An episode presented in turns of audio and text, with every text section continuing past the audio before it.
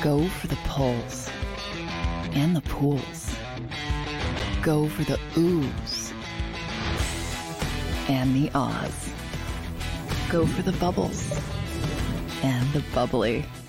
Go for the story and the stories. Go for the win. Go to Ocean Casino Resort. Book your trip at theoceanac.com.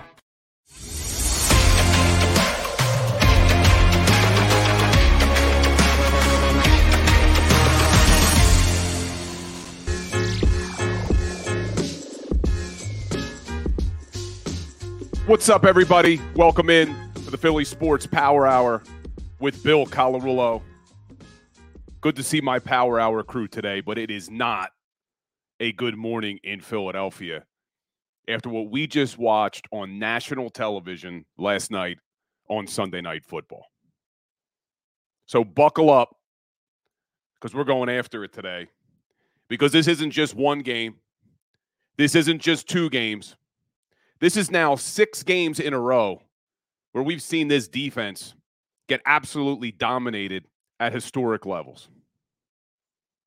This is four games in a row where we've seen that offense come out in the first half and look absolutely anemic. This is a Philadelphia Eagles team that has been sloppy all season long.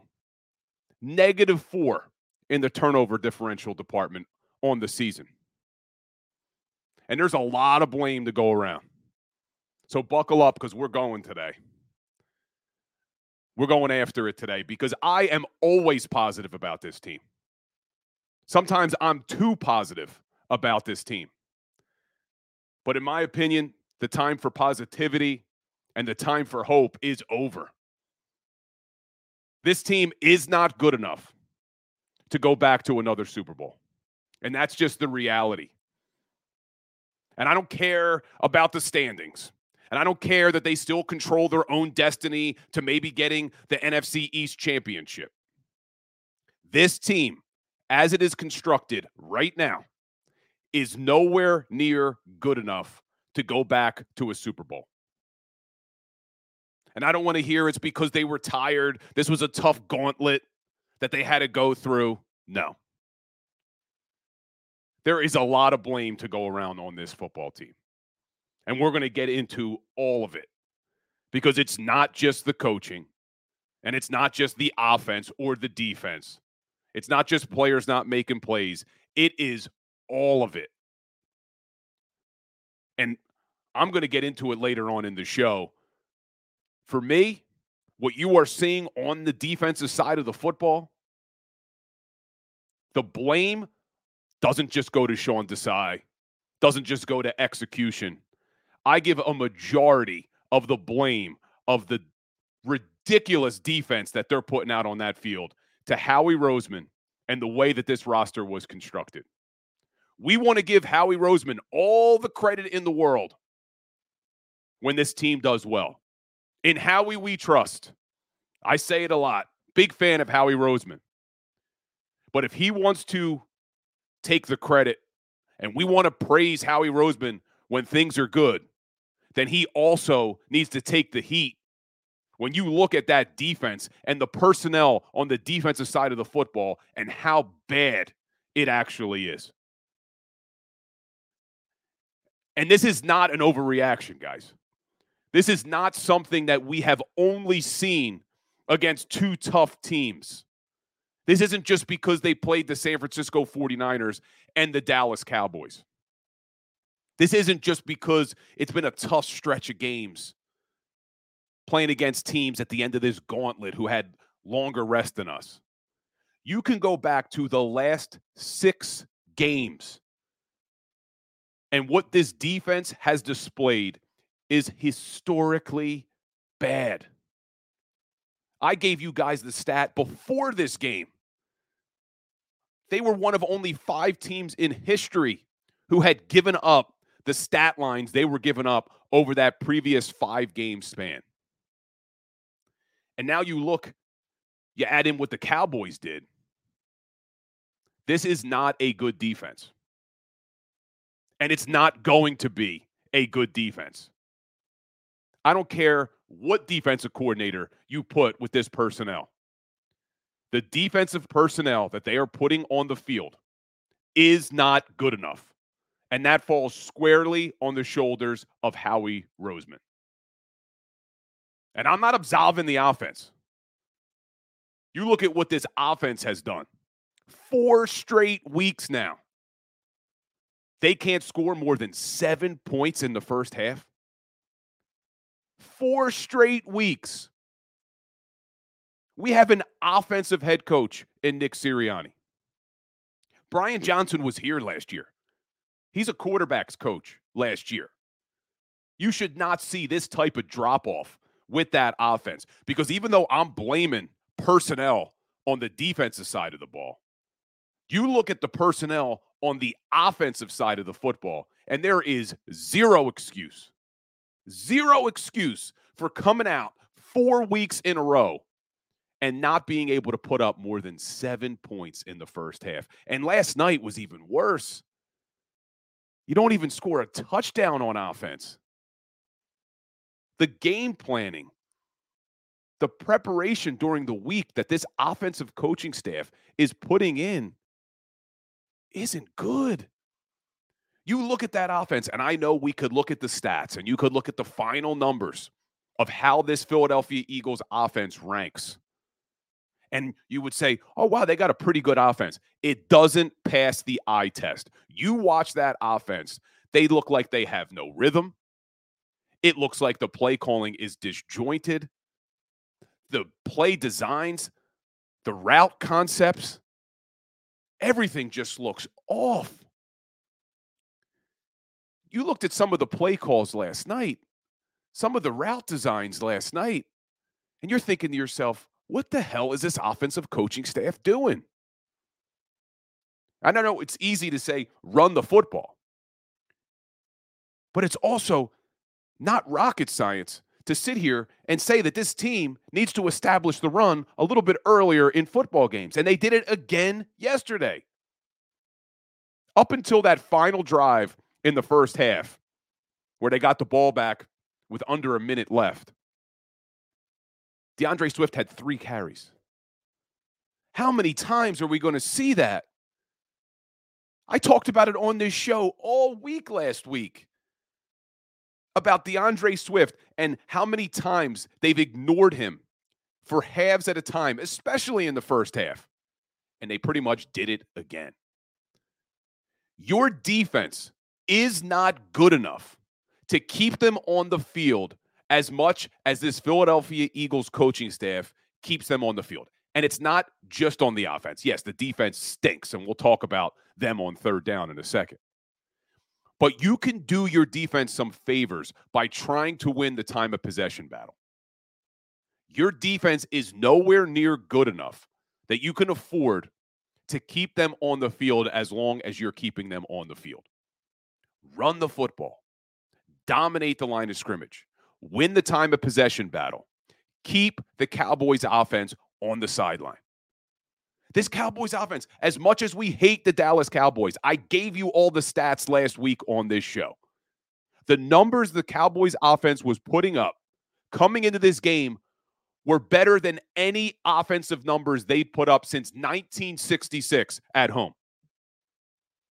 They were doing things that only two other teams in NFL history had ever done, and both of them were quarterbacked by Tom Brady.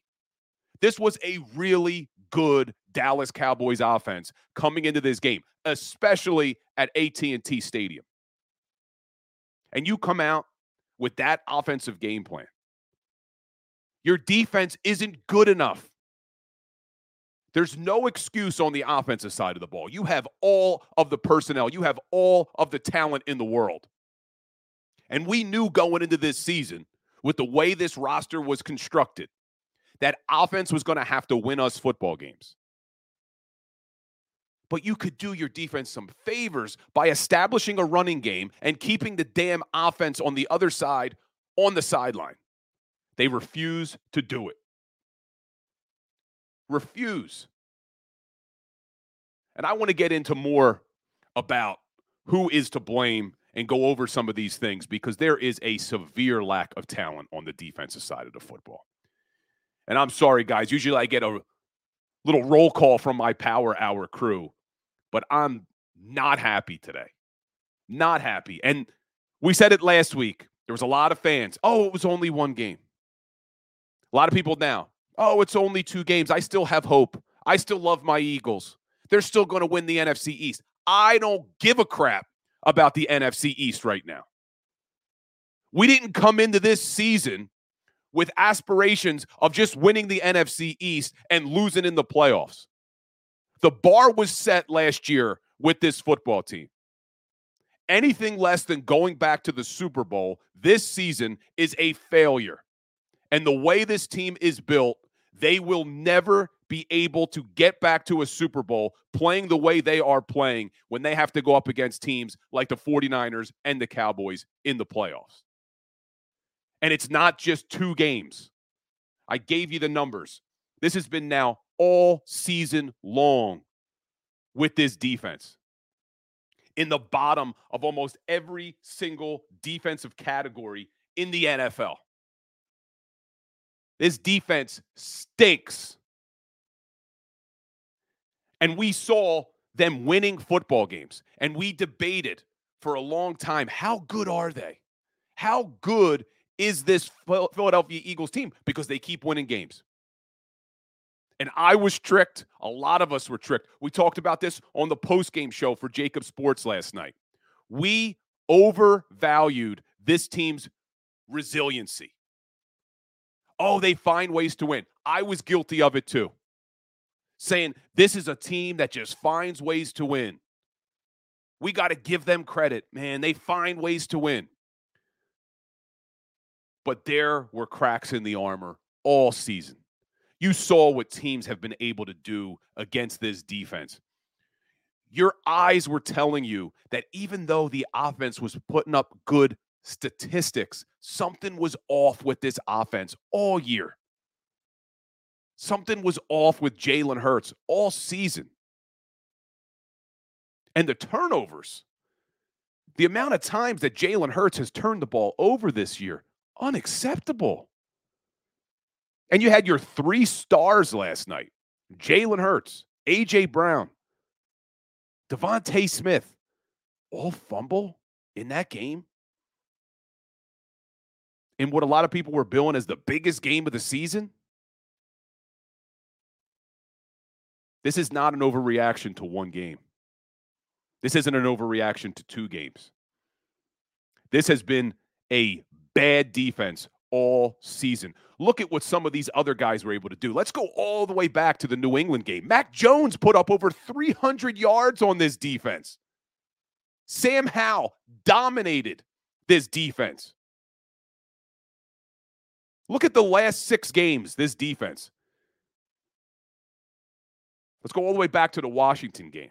Because the only good game they've played defensively, when you look back at the last seven weeks, was the Miami Dolphins game in the second half. And it's starting to look like that was just an outlier. Because then they had Washington, 472 yards they gave up. Dallas in week nine, 406. Kansas City, 336. And Kansas City not looking like a good team, are they? Not looking like the Kansas City is of old. We were all excited about that. Big win at Arrowhead. You've now seen the Kansas City Chiefs lose at Arrowhead to the Buffalo Bills, lose the week before to the Green Bay Packers. Not looking as impressive of a win anymore. That Chiefs offense isn't what it used to be. And I know I got angry when people said, Eagles were getting lucky. But now, with hindsight being 2020, there was a lot of luck in there. A lot of luck in there. Because even though they held Kansas City to 336 yards, those Kansas City receivers left a lot of meat on the bone in that game. Buffalo, 500 yards of offense against this Eagles defense. San Francisco, 456, and that could have been even worse. Dallas last night, 394. Could have been even worse. 10 straight possessions where this defense gave up points. How is this a defense that's supposed to get this team back to a Super Bowl?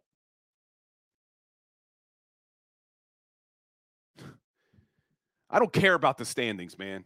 I don't care that they could still win this NFC East.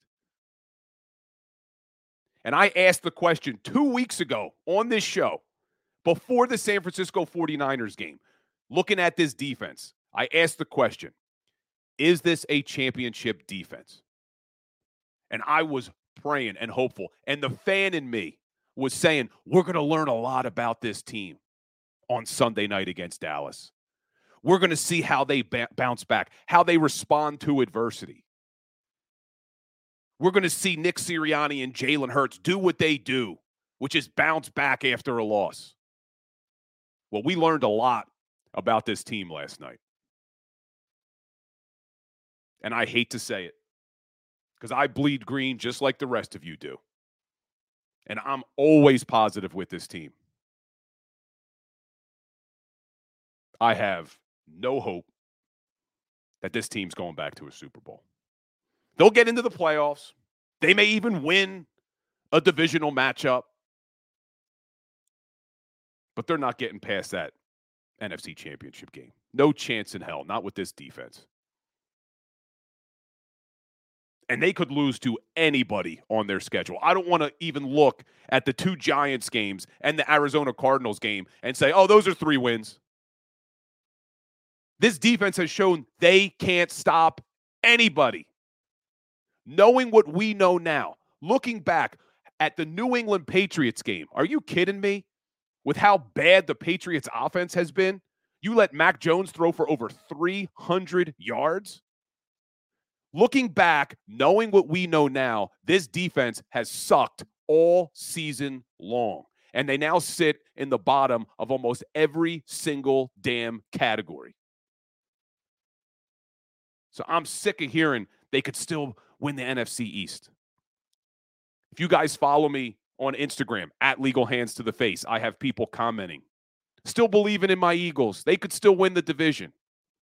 How can you sit here and say you still believe in this team after the performance in six straight games from that defense? When a team shows you who they are game after game after game. Even though we bleed green, we have to accept what this team is, and they are simply not good enough on the defensive side of the football to do anything this season. And I'm going to talk about this personnel and who to blame. And hate to break it to you guys, doesn't look much better for next season either with this defense because they severely lack young talent on the defensive side of the ball. Defensive tackles are good. A lot of young talent at D tackle. Look around the rest of that defense, and they're struggling. I'm sorry, guys. I don't want to just keep piling on the negativity. I wish I could say things on this Monday morning to make us all feel better. But I'm not here to lie to you. I'm here to tell you what I see. And you guys know Every week, I talk about three keys to every game. You look at these three areas, and it will usually dictate who wins the football game turnovers, third down, and red zone. And look at last night. Philadelphia Eagles lose the turnover battle 3 to 1. Now sit at a negative 4 turnover differential on the season. Negative four. You know what Dallas is in the turnover department? Plus 10. Look, we could talk about point differential and all that good stuff. Point differential sometimes can be misleading because you blow out some teams. But you look at turnover differential, and you have the Philadelphia Eagles sitting at negative four and the Dallas Cowboys at a plus 10. They've been bad all season long turning the ball over way too much. They did get a takeaway last night, thanks to Fletcher Cox, who I think still playing hard, still playing well. But again, a lack of young talent on that side of the ball. But you look at those three areas turnovers, third down, red zone, lost a turnover battle. And then you look at third down. Is there anybody here in the chat that when the opposing team comes out in third and long, that you're not sitting on the edge of your seat thinking, oh man, don't let them convert again. Don't let them convert again. And every damn time this defense lets third and long get converted. They were already the worst defense in the NFL on third down. Coming into that game, the defense was letting teams convert on third down 47%. That was the worst in the NFL. I would have killed for 47% last night. They let the Dallas Cowboys convert 56% of the time, and it was worse than that because you look at the first half when it mattered. Dallas Cowboys in the first half, six of eight on third down for 75%. Six of eight for 75% on third down in the first half. And we're worried about standings. We're worried about whether this team can still backdoor their way into an NFC East championship. If you can't get off the field on third down, you are not going to win football games when they matter. And this team has proven all season long they can't get off the field. The worst third down defense in the NFL. And I'm not saying that subjectively, saying, hey, my eyes are telling me they're the worst. No, no, no. Objectively, looking at the stats, they are the worst third down defense in the NFL. And you saw it again last night. They cannot get off the field on third down. And then red zone. Surprise anyone that this defense is also in the bottom of the NFL in the red zone? And we talked about this Philadelphia Eagles offense has gotten so much better in the red zone. Well, last night, 0%. They only got down there once, had to settle for a field goal. But when they did get down there, couldn't convert. You saw it in the 49ers game. First two drives, get into the red zone, couldn't convert. And then on defense, forget it. They let the Cowboys go three for three in the red zone, a perfect 100%. And now they sit close to the bottom of the NFL. Let's see where they were. They were 29th in the league coming into that game. We'll see where they sit now, this defense in the red zone. They're 30th in the league. Thankfully, because the Carolina Panthers are one of the worst teams in the NFL, are at 31, and the Chicago Bears are at 32. So, congratulations, Philly. Does that sound like a championship defense? Worst defense in the league on third down? third worst defense in the league in the red zone, negative four turnover differential. If you guys follow me, you know those are my three keys to every game. And this team does all three on defense pretty much worse than anybody in the entire NFL. And the one thing we've been able to hang our hat on on that defensive side of the football has been well, at least they can stop the run. When teams were putting up a ton of passing yards against them, we said, at least they can stop the run. Not anymore, they can't. You look at the first nine games, that Philadelphia Eagles defense held teams to less than 65 yards per game rushing. Really good stuff. Excellent.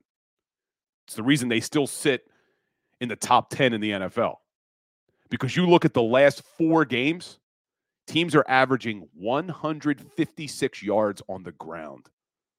That's more than double the average they were giving up in the first nine weeks. And last night, they let the Cowboys go for 96 yards rushing in the first half. And you saw what a balanced attack looked like. You got to give Mike McCarthy credit. I've been on this show before and I said Mike McCarthy's not a great coach. Mike McCarthy's game plan last night was better. Mike McCarthy's play calling last night was better. They were balanced in the first half. Nobody went off on that Cowboys team.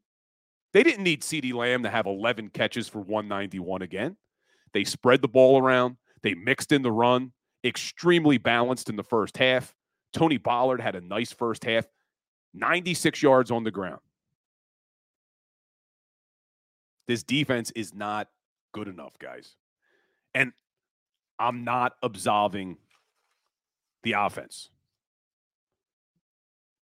There is way too much talent on that offensive side of the football. And you look at the numbers from last season, and this offense was unbelievable, especially early in games. They had a historically good offense in the second quarter last year. You remember all that chatter last year about how good they were in the second quarter. And Shane Steichen was a great play caller. Well, who did they lose on the offensive side of the ball?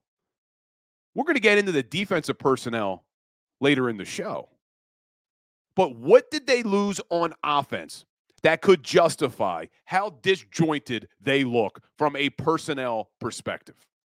You still have Jalen Hurts at quarterback. You still have A.J. Brown and DeVonta Smith. You replaced Miles Sanders with DeAndre Swift. You have everybody on your offensive line, with the exception of Isaac Seumalo, who was good, but Cam Jurgens was an acceptable replacement, in my opinion. There is no excuse for this offense taking a massive step backwards.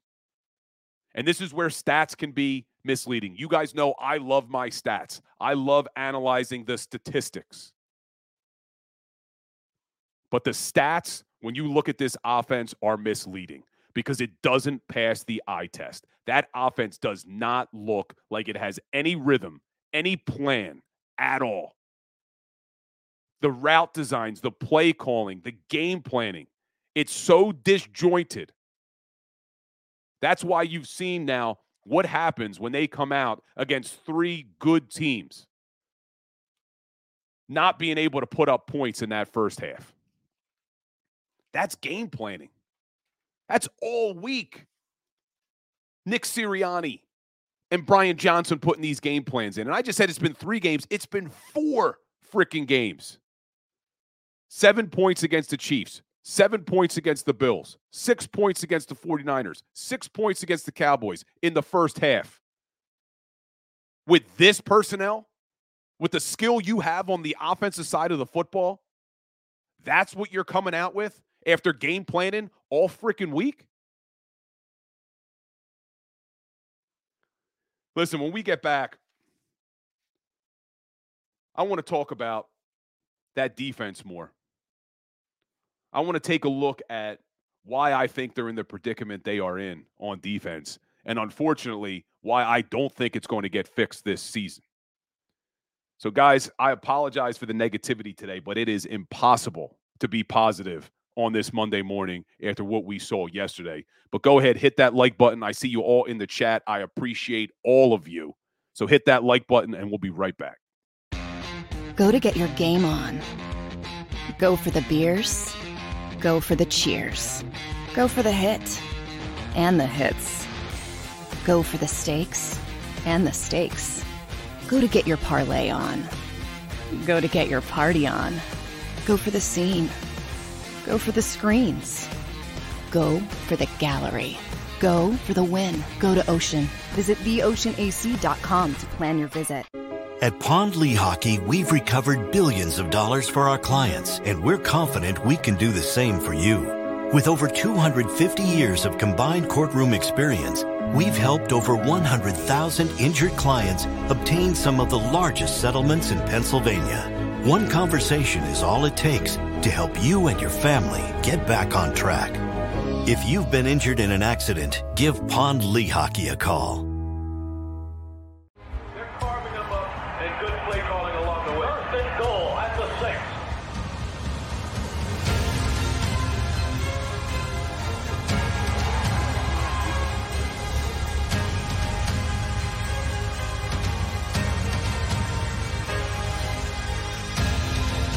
Field of life, First Trust Bank is there for you.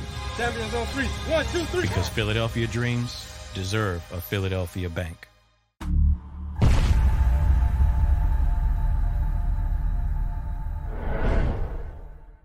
We're here to show you a better way to spend your state income taxes and get the money to where it's needed to most to the thousands of qualified kids. What we like about BLOCS is they really know where the need is. This program ensures that their dollars come 100% into these kids for their tuition assistance. If you are able, BLOCS makes the EITC piece go very quickly and very smoothly. Turn your PA state tax liability into need based scholarships and receive a 90% tax credit.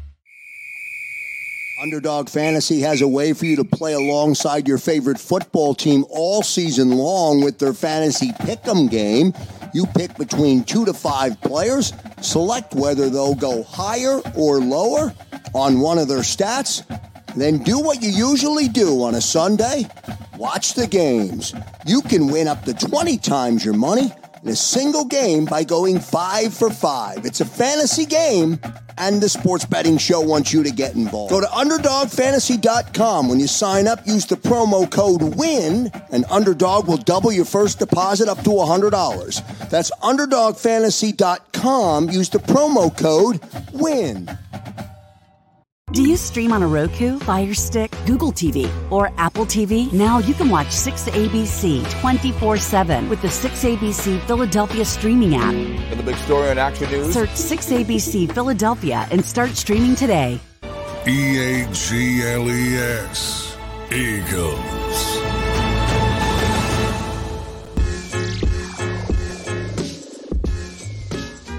What's up, everybody? Welcome back into the Philly Sports Power Hour on this tough Monday morning for us Philadelphia Eagles fans. And I said that I was sorry for not being positive, but I'm going to give you a little positivity, but it has nothing to do with the Eagles. If you guys are hockey fans, turn your attention to those Flyers now, man. They won again, won their fifth straight. They are now undefeated in the month of December, top two in the Metropolitan Division. But that does little for us today. I know. I know it does little for us, but hey, if you're Flyers fans, t- it's time to turn back to the team. I know they've sucked for a long time, but they're playing a really good brand of hockey. I said it before. But we're going to jump back to this Philadelphia Eagles team, man, because I'm not done. I am not done. And I see a lot of people in the chat, and let me give you some some love here. See love. Playing like this, we're not going to beat the Giants.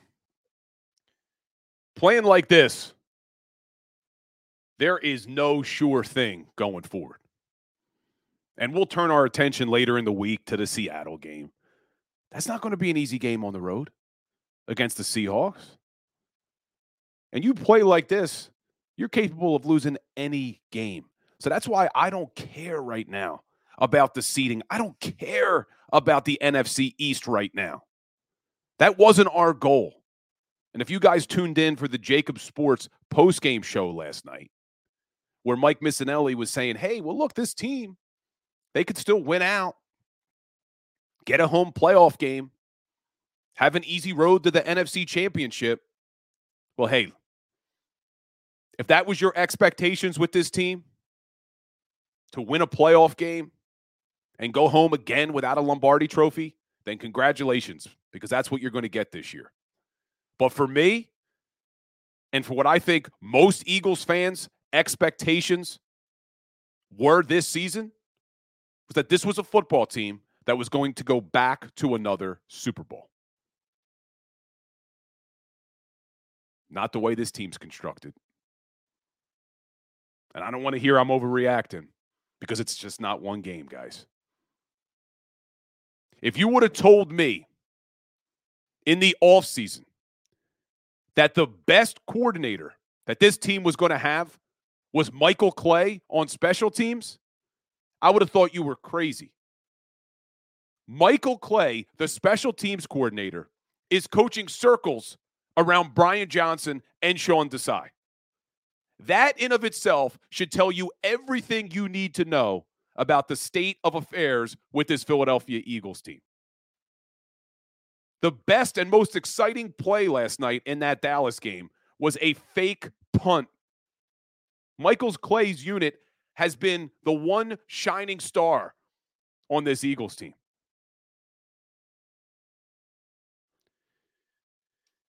And I see people in the chat talking about fire Brian Johnson, and we'll talk about the offense again. But I want to take a look at this defense because I'm not happy with the job Sean Desai is doing. I agree. But if I'm putting the blame and I had to pick who to blame the most for what's going on with that defense, I am blaming Howie Roseman.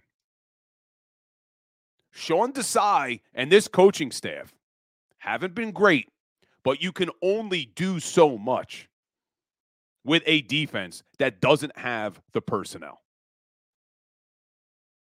This Philadelphia Eagles team decided, and Howie Roseman is the leader, they decided to put their money in two aging corners. Did I expect James Bradberry and Darius Slay to take a step back this season? I didn't. But that's not my job to know whether or not these guys are going to take a step back. That's on Howie Roseman. Both of these corners are over the age of 30. And it would have been a little bit different if you had younger defensive players that could maybe step in if Slay or Bradberry started to struggle a little bit this season. And I'm going to go over some of the young players on this defense and how many times Howie Roseman has swung and missed in the draft when it comes to defensive players. Because there is a severe lack of young talent on the defensive side of the football. So, Howie makes the decision we're going to bring back both aging corners. Okay. Howie Roseman makes the decision. We're going to let Marcus Epps and Chauncey Gardner Johnson walk at that safety position. How'd that turn out? Trying to replace those guys with Terrell Edmunds, Justin Evans, Greedy Williams. I know he was a corner, but there was some talk in the offseason maybe they would convert him to safety. How are those three guys doing right now? Justin Evans on IR for the rest of the season. We knew he had an injury history coming in. So you can't say, oh, well, he couldn't have expected injuries. Justin Evans has battled injuries since his rookie season. Terrell Edmunds, they traded him to Tennessee. And when he was here, was not impressing me at all on the back end. We talked about it a few weeks ago before they traded him. So these are the guys that you thought were going to be able to replace Chauncey Gardner Johnson and Marcus Epps. And when Howie Roseman realized I made a mistake, he had to scramble. They had to make a trade for somebody. And Kevin Byard is not the same guy he was when he was an all pro. He's just not. Nothing against Kevin Byard. Guy's had a great career. He still is an average player, above average player, but he is not good enough on that back end. So now you put your money into aging veteran corners. You decided to try to piecemeal the safety position by letting both of your starters walk and signing guys to one year deals in Terrell Edmunds and Justin Evans. Now you bring in Kevin Byard. And then look what they did at the linebacker position. Look at this damn linebacker position. And the reason I get so damn angry about the linebacker position is because this is just not an overreaction now where we could say, "Oh, hindsight is 2020." I was slamming on the table all summer long about the linebacker position. A lot of people were. How you could go into a season with a team that has Super Bowl aspirations and you bring in a linebacker crew of Nakobe Dean, who had played 34 career snaps on defense before this season. And I was posting videos on my Instagram all summer that I was worried about Nakobe Dean. And people were saying to me, oh, he's going to be a stud. He's going to be a stud. And I was hopeful he was going to be a stud too. But there were no guarantees that a guy that you only saw play 30 damn snaps in the NFL was going to be able to make that leap. And he couldn't stay healthy. Now, two stints on IR. You sign Nicholas Morrow away from the Chicago Bears, who let Morrow walk, and they signed TJ Edwards away from you. And I said it all offseason, man. I would have done anything I had to do to bring back TJ Edwards. They undervalued him so much last season. Then you had to go out when Howie Roseman realized that they were in trouble at linebacker. And they have to go sign two guys off the street in Zach Cunningham and Myles Jack. Think about how desperate the Philadelphia Eagles were that they brought in a linebacker, Myles Jack, in training camp, who retired a few days after you signed him, who wants to go to trade school now. Howie Roseman neglected the linebacker position, neglected the safety position, overpaid aging corners. And now you are seeing the product on the field has taken a massive step backwards. And I know it's easy to try to blame Sean Desai and the defensive coordinator and saying he needs to make adjustments. He needs to blitz more. He needs to come up with game plans to stop these offenses. You can only do so much with the personnel you have. You could put lipstick on a pig, but it's still a damn pig. And this Philadelphia Eagles defense lacks talent. And you also look at an area that we thought was going to be a strength on this defense our edge rushers. That is not a strength on this defense. Haason Reddick is a beast. He is very good. He is very talented. Outside of Haason Reddick, you have Josh Sweat, who's also very good, but then you have no one at defensive end. BG is only playing about 25% of the snaps. What made this team so good last year along that defensive line on the edge is they were able to rotate through guys that could contribute. Reddick and Sweat are playing over 75% of the snaps. BG's only playing about 25%. Derek Barnett's no longer here. Nolan Smith I'm not going to call the guy a bust. It's only one season, but is not playing to the capability that you wanted a first round pick to play to. When I look at that defense, the only area that they have good young talent is the defensive tackle position. Outside of that, there is a severe lack of young talent. And I see people talking about Sydney Brown. I like Sydney Brown. I do have hopes that Sydney Brown can grow into a good player. Very aggressive, not afraid to come up and hit you. But you also knew that Sydney Brown was going to be raw this season, that it was going to take some time for him to get acclimated to the NFL.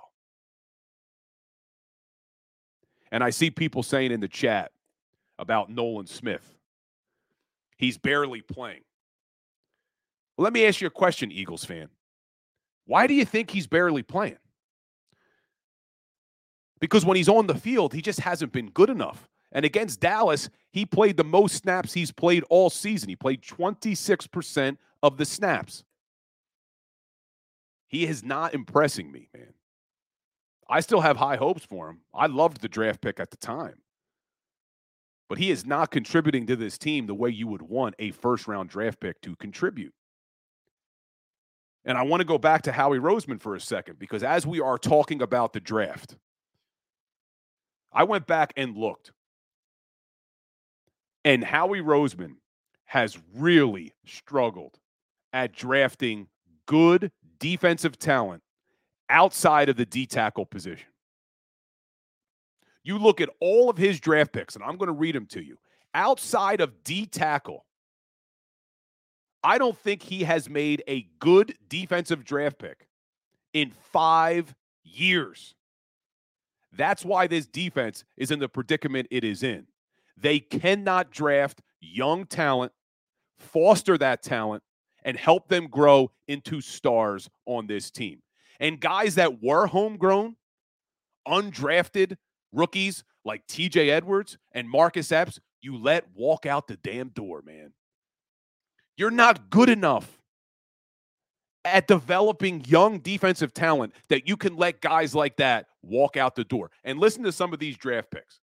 Now, this year, I didn't expect a lot of these guys to contribute that just got drafted. Obviously, Jalen Carter, great draft pick. What he's doing is amazing. But listen to some of these other draft picks as we go down the years. And again, this year, I'm not ready.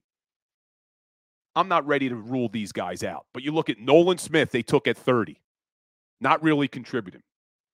Sydney Brown, they took in the third round, up and down as expected. Kelee Ringo traded a third round draft pick to get him in the fourth round. He is also very raw, very young. You saw him get two penalties on the same damn play last night. And then they took Moro Ojomo in the seventh round. But that's not the problem. You don't expect all these guys to contribute. But let's look at the previous years where these defensive players that were drafted should be contributing.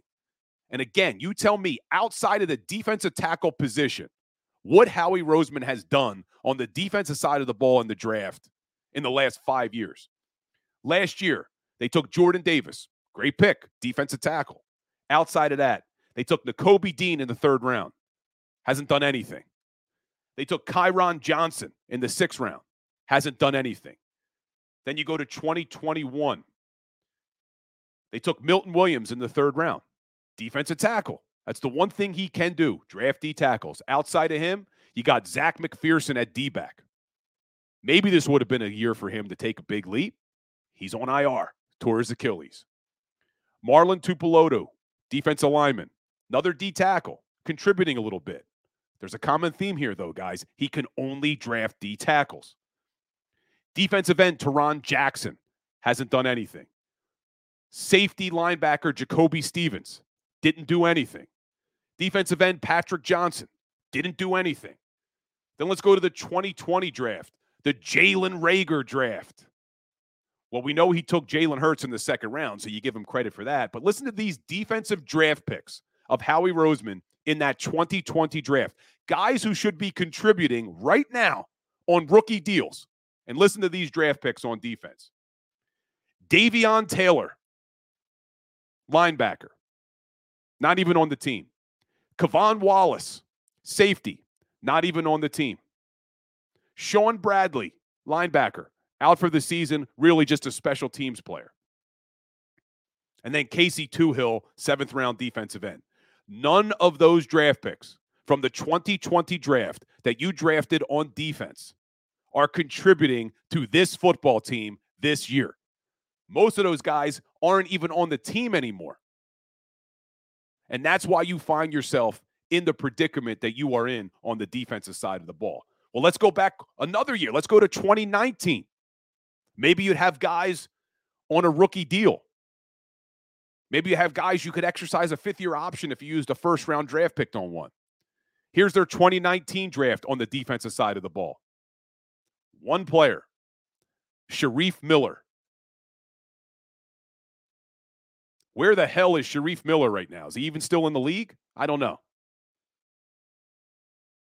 You can go back the last time that Howie Roseman drafted a defensive player that wasn't a defensive tackle that has contributed to this football team you have to go all the way back to 2018 when he drafted Avonte Maddox and Josh Sweat.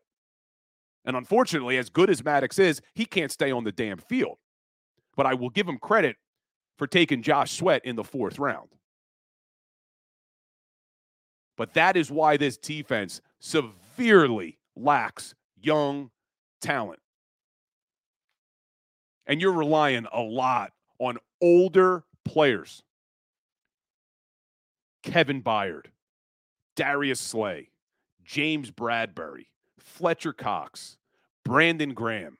Now you bring in Shaq Leonard because your linebacking core is an absolute disaster because you completely neglected it, like we were all saying you were all off season. All off season. I was screaming about the linebacker position. And now you're picking up guys like Shaq Leonard and Zach Cunningham because you can't draft and develop a young linebacker. And then you finally did. You get an undrafted rookie in TJ Edwards, who played over 94% of your defensive snaps last year, who led your team in tackles, and you let him walk out the door. And we all knew Avonte Maddox, as good as he is, can't stay healthy. I'm giving them a little bit of a break on that one because they did expect Zech McPhearson to be able to take a step forward and help at that slot corner position. And he also goes down with injury. So now you find yourself in a worse predicament. Now you got Bradley Roby, another older guy on this team who they had to pick up off the street. But that's why I say, guys, this is not an overreaction. Look at that defense and you tell me how the hell they're going back to a Super Bowl when James Bradberry's not playing all pro caliber corner when Darius Big Play Slay is more concerned about what Seth Joyner says on the JAKIB Sports postgame show than he is about improving his game. When you got Kevin Byard, who the Tennessee Titans, we all were saying, oh, Howie Roseman fleeced Tennessee again. How's that trade looking now? The real only young talent on that back end that I'm excited about are Reed Blankenship and Sydney Brown. But Sydney Brown is raw. I don't expect him to be able to play at a championship level in his rookie season. And Reed Blankenship, the way he throws his body around, is having a hard time staying healthy. We are now starting to see that. I hope that's not going to be a problem with Reed Blankenship for the rest of his career. But this is now two seasons with Reed where you're seeing a guy a little bit susceptible to injury the way he throws his body around. And again, they didn't draft Reed Blankenship either, undrafted. Good find. You give Howie Roseman credit, but they can't draft. They cannot draft young defensive talent, man. That has been Howie Roseman's weak spot for years. And I told you we go all the way back to 2018 when they took Josh Sweat but then look at the year before that. Just keep piling on here because you guys need to realize how bad it has been for as long as it has been. 2017. Here were their draft picks on defense that year Derek Barnett, defensive end. Sidney Jones, cornerback. Rasul Douglas, cornerback. Rasul's doing okay now. Couldn't do it here and they took Nate Gerry in that draft as well. This has been a problem. Massive problem for this team. And now it's coming back to bite you in the ass as we sit here with Super Bowl aspirations with one of the worst defenses in the entire NFL. That is not an over exaggeration. Your Philadelphia Eagles have the worst defense in the NFL. You look at all the statistical categories, they are near the bottom in almost every single one. And that falls on Howie Roseman. Not completely absolving Sean Desai, not completely absolving the players for not executing at times. But the majority of the blame, the majority of the responsibility for the state that this defense is in is on Howie Roseman and his failure to find and develop young defensive talent outside of the D tackle position. Anyway, guys, I'm running out of time here. But if you want more Philadelphia Eagles talk, tonight, 6:30, we're going to have our legal hands to the face show like we do every Monday, 90 minutes talking nothing but Philadelphia Eagles We'll talk about this stuff again. We'll take a look at that Dallas game. We will look around the NFL and take a look forward to the Seattle Seahawks because that's not going to be an easy game by any means. And I just hate, I said it all week. We're going to learn a lot about this Eagles team. And unfortunately, I don't like what we learned at all. But we're going to be joined by Mike Missanelli tonight on the Legal Hands to the Face show. Because Mikey Miss was a little bit more positive than I expected last night on the post-game show. So I want to talk to Mikey Miss. He'll be joining the show tonight. So be sure to check that out. You can check it out right here on the JAKIB Sports Network. You can check it out on my YouTube channel at Bill Colarulo. And be sure, guys, head on over to Instagram, Twitter, at Legal Hands to the Face, at Bill Colarulo. Give me a like, give me a follow, engage. I see some people talking about Mikey Miss, but we're gonna have Mikey Miss on the show tonight. So be sure to check it out. 6:30. I just am so frustrated with this team. I'm just so frustrated because they also fooled me. And that's why it's hurting me so much. Because I fell into the trap of they were trying to show us who they were as a team. And we kept looking at the wins. We kept looking at the record. We kept thinking to ourselves, but they just find ways to win. But the reason that we were even talking about all that, the reason we kept talking about they're finding ways to win, they're finding ways to win. When you really pull back the layers of the onion, it's because they were having problems. You know, with hindsight now looking back, the reason we were even getting to the point of saying, oh, but they're finding ways to win was because they were having problems. They were trying to tell us who they were. And I just kept looking at the wins, thinking this team was better than they are. And they're just not that great of a team. I don't care that they're 10 and 3. That defense, you're not doing anything with that defense. But, guys, like we end every single show with a little today in sports history, jump over to baseball for a second. We didn't even talk about Bryce Harper wanting a new contract. And I thought Bryce Harper, we said this, me and Mike Missanelli were saying this in the green room last night. In his little opening, if you saw on Sunday Night Football, his little opening about how he grew up a Cowboys fan, he kind of escaped without saying now he's an Eagles fan. I grew up a Cowboys fan, but now I live in Philly. Well, that doesn't really say you're an Eagles fan now. It would have been nice to hear Bryce finish off with a little go birds. But we'll talk about that this week that Bryce Harper wants a new contract. But this is a little today in sports history, and it's a little baseball theme. December 11th, 1934, the National League votes to permit night baseball games. They allowed up to seven games per home team at night. December 11th, 1934. Could you imagine that now? No baseball, night games. Different world back then, guys. Different world back then. But that's our today in sports history. But be sure to check in tonight. Legal hands to the face. I'll have some Eagles trivia for you, like I always do. And we'll have Mikey Miss on. So come in, engage in the chat, man. You have things you want to say to Mike Missanelli. Tonight will be your opportunity. So I appreciate you guys spending this hour with me. Go ahead if you haven't already, hit that like button. Make sure you're following me on all your social media channels. And I hope to see a lot of you guys tonight, 6:30, right back here on the JAKIB Sports Network for Legal Hands to the Face. And as always, guys, go birds. Go for the pulls and the pools. Go for the oohs and the ahs. Go for the bubbles and the bubbly. Go for the story and the stories. Go for the win.